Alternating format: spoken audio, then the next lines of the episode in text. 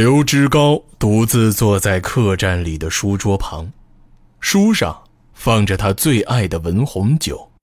这酒是西国官家酿造的国宴酒，在商国是喝不到的。南方的酒一般都没有那么高的烈度，文红虽烈，但是口感极佳，而且即使喝得大醉，一觉醒来也会觉得神清气爽，不会有任何宿醉感。因此，刘志高每次来明阳都会带一些回去，等喝的差不多了再过来找王维仁。于是他经常被王维仁调侃说：“究竟来明阳是看望好友，还是来要酒的？”不过，刘志高这次到明阳来，当然是真的为了和王维仁告别的。王维仁卸任之后，他们能再见面的机会就变得微乎其微了。刘志高甚至提出过让王维仁去商国定居的建议，但是王维仁却并没有同意。刘志高抿了一口酒，神色显得有些沮丧。昨天夜里，他和王维仁原本相约一同喝酒赏灯，结果王维仁却没有来，甚至连一个口信儿都没带来，一直到今天早上。王维仁才终于差人过来，一来是说声抱歉，二来是说有重要的事情想和他商量，让他留在客栈等处理完手头的事儿，王维仁就会立刻过来找他。作为十多年的好友，刘志高知道王维仁绝不会无缘无故爽约，因此一定是发生了十分重要的事儿。为了等王维仁过来，从起床开始，刘志高除了去茅房，几乎一刻都没有离开过屋子，甚至连桌上的文红酒都只是刚刚才尝了一口，为的就是让头脑能够保持足够的清醒。终于，门外传来了敲门的声音，刘志高甚至没来得及答应。就见到王维仁已经兴冲冲推开门来到屋里，只见王维仁还十分稀罕的戴着一顶黑色的圆顶兜帽。王大人这是做了什么见不得人的事儿了吗？相较于忧心忡忡的王维仁，刘志高却是一副悠然自得的模样。他将王维仁的酒杯里斟满了酒，继续笑着说道：“堂堂一方父母，怎么弄得如此狼狈？来。”王兄，我可是已经等候多时了，我们不如把昨天夜里的事儿先结算一下吧。王维仁径直坐到刘志高对面，脱下兜帽，直接举起杯子就一饮而尽。这番气派倒是让刘志高吃了一惊，他再次将王维仁的杯子斟满，笑着说道：“看来王兄是有重要的事儿要求我，既然如此，那就……”先饮三杯吧。王维仁稍稍顿了顿，正要继续喝酒，却被刘志高一把抓住。哎，我就是开个玩笑，不急不急，有事情我们慢慢说，只要我刘志高能做到的，王兄但说无妨。王维仁一声长叹，深感歉意的应道：“唉，昨天夜里实在有重要的。”刘志高笑着摇了摇头，打断了王维仁：“我到明阳来，原本就是来骚扰王兄的。我现在已经了无牵挂，而王兄至少还在其位，我如何奢望王兄天天来陪我一个闲人？”既然如此，王维仁突然双手作揖，神色严肃地说道：“刘兄说的不错，这番前来。”为人确实有件重要的事儿，想要请刘兄帮忙，还请刘兄务必答应。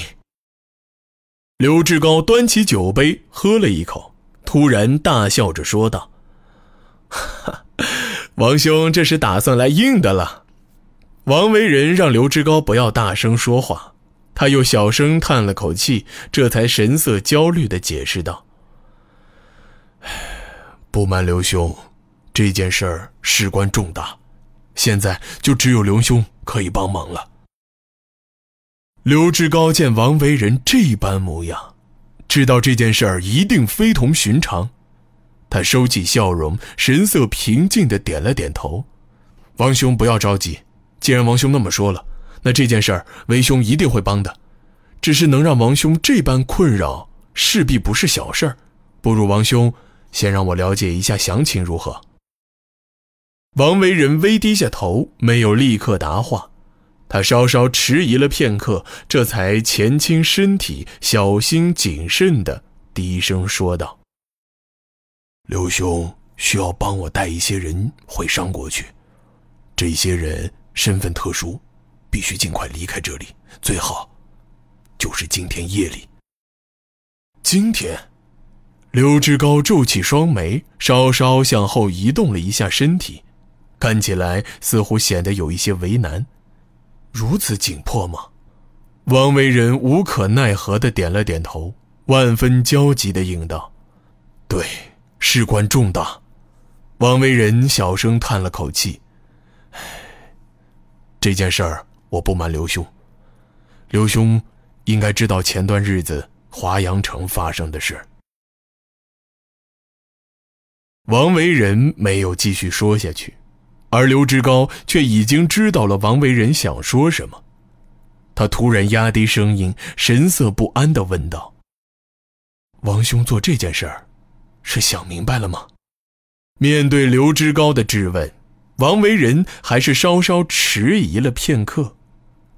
他突然眼眶涨得通红，一脸沮丧的点了点头。遇到这等事儿，大丈夫且有后退的地步。好吧，刘志高轻轻拍了拍王维仁的肩膀，声音温和的应道：“要是换了是我。”我也一定会那么做的。那王兄，打算什么时候启程呢？王维仁抬起头，双目之中已经满是泪水。他默默注视了刘志高许久，这才匆忙擦去泪水，语气坚定的答道：“我需要一些时间做简单的准备。刘兄觉得亥时是否可以？”刘志高立刻点了点头：“好。”王兄知道我的船在哪里，我这就去做准备。到时候王兄只管带人去码头找我便是。人一到，我们就立刻离开。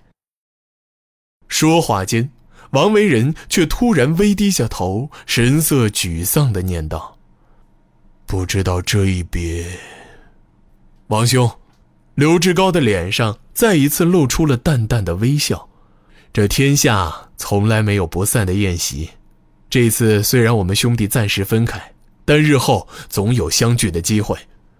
王兄托付给我的人，不周一定会以命相护，请王兄一定不要担心。等我们安全回到淮京之后，我会立刻给王兄发一封书信，以报平安的。王维仁没有答话，只是不停的点头。而就在这个时候，门外却突然传来敲门的声音。门敲得很重，敲门的人似乎是带着焦躁的情绪。什么人？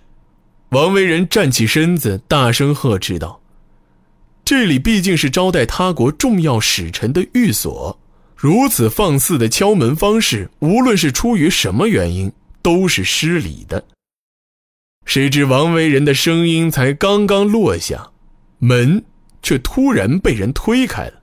他正要发火，却见到一个熟悉的身影慌慌张张地从门外走进来。这个人正是广义郡总指挥使曹孟虎。曹曹将军，王维仁一脸的惊讶：“王大人啊，终于找到你了。”曹孟虎稍稍喘了口气，立刻大声说道：“大人竟然还有闲心在这里喝酒！”大人的家都要被人给抄了，这句话可是把王维仁和刘志高都吓了一跳。曹大将军，你这开的是什么玩笑？刘志高稍稍顿了顿，这才笑着问道：“王兄可是堂堂的郡守，如果真有这样的事儿，大将军不去阻止，还有闲心到这里来吗？”曹孟虎之前一阵慌乱，这会儿突然见到刘志高。脸上立刻露出羞涩而恭敬的表情。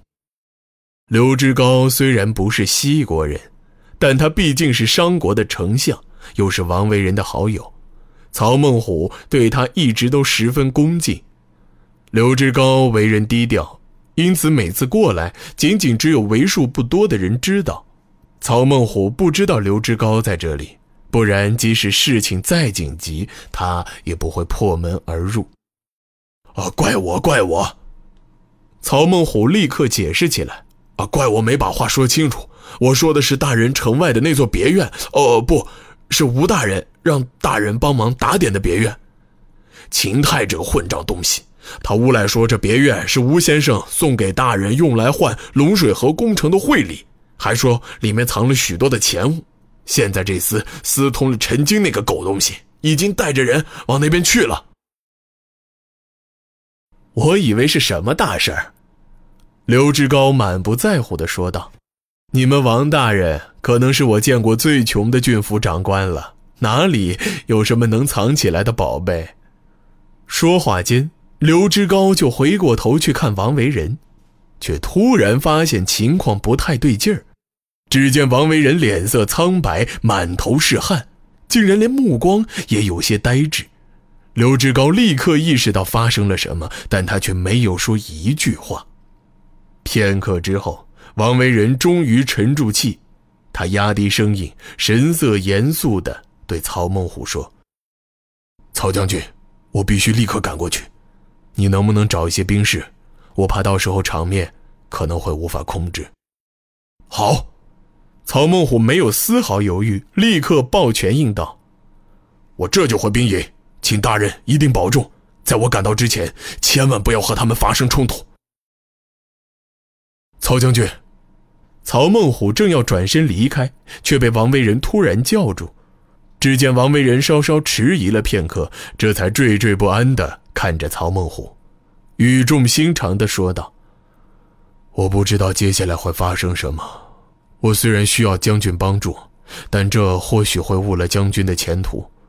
将军如果反悔，王维仁绝不会对将军有任何怨恨的。”大人说的什么话？这群小人无非是想陷害大人，只要我曹孟虎还活着，就绝不会眼睁睁的看着。真是吃了雄心豹子胆了！秦泰这个吃里扒外的东西。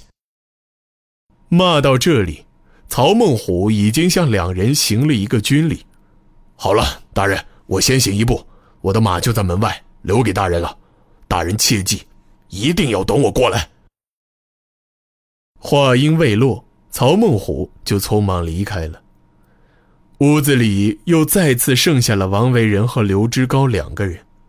一直等曹孟虎离开之后，刘志高才小心翼翼来到王维仁身旁，十分谨慎地在他耳边小声问道：“王兄，这件事儿曹将军暂时还不知情是吗？”王维仁点了点头：“对。”我也是昨天晚上才知道，现在不便多说了。事不宜迟，等这件事结束之后，我立刻带他们来码头找刘兄。接下来的一切就拜托刘兄了。好，那么我们兄弟俩就此别过了。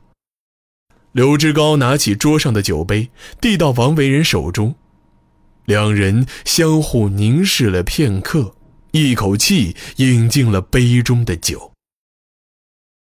就在王维仁离开寓所之前，刘志高突然拉住了王维仁的手，小声关照了一句：“王兄此行只管带人过来，在我远离明阳之前，尽可能不要对曹将军透露太多的情。”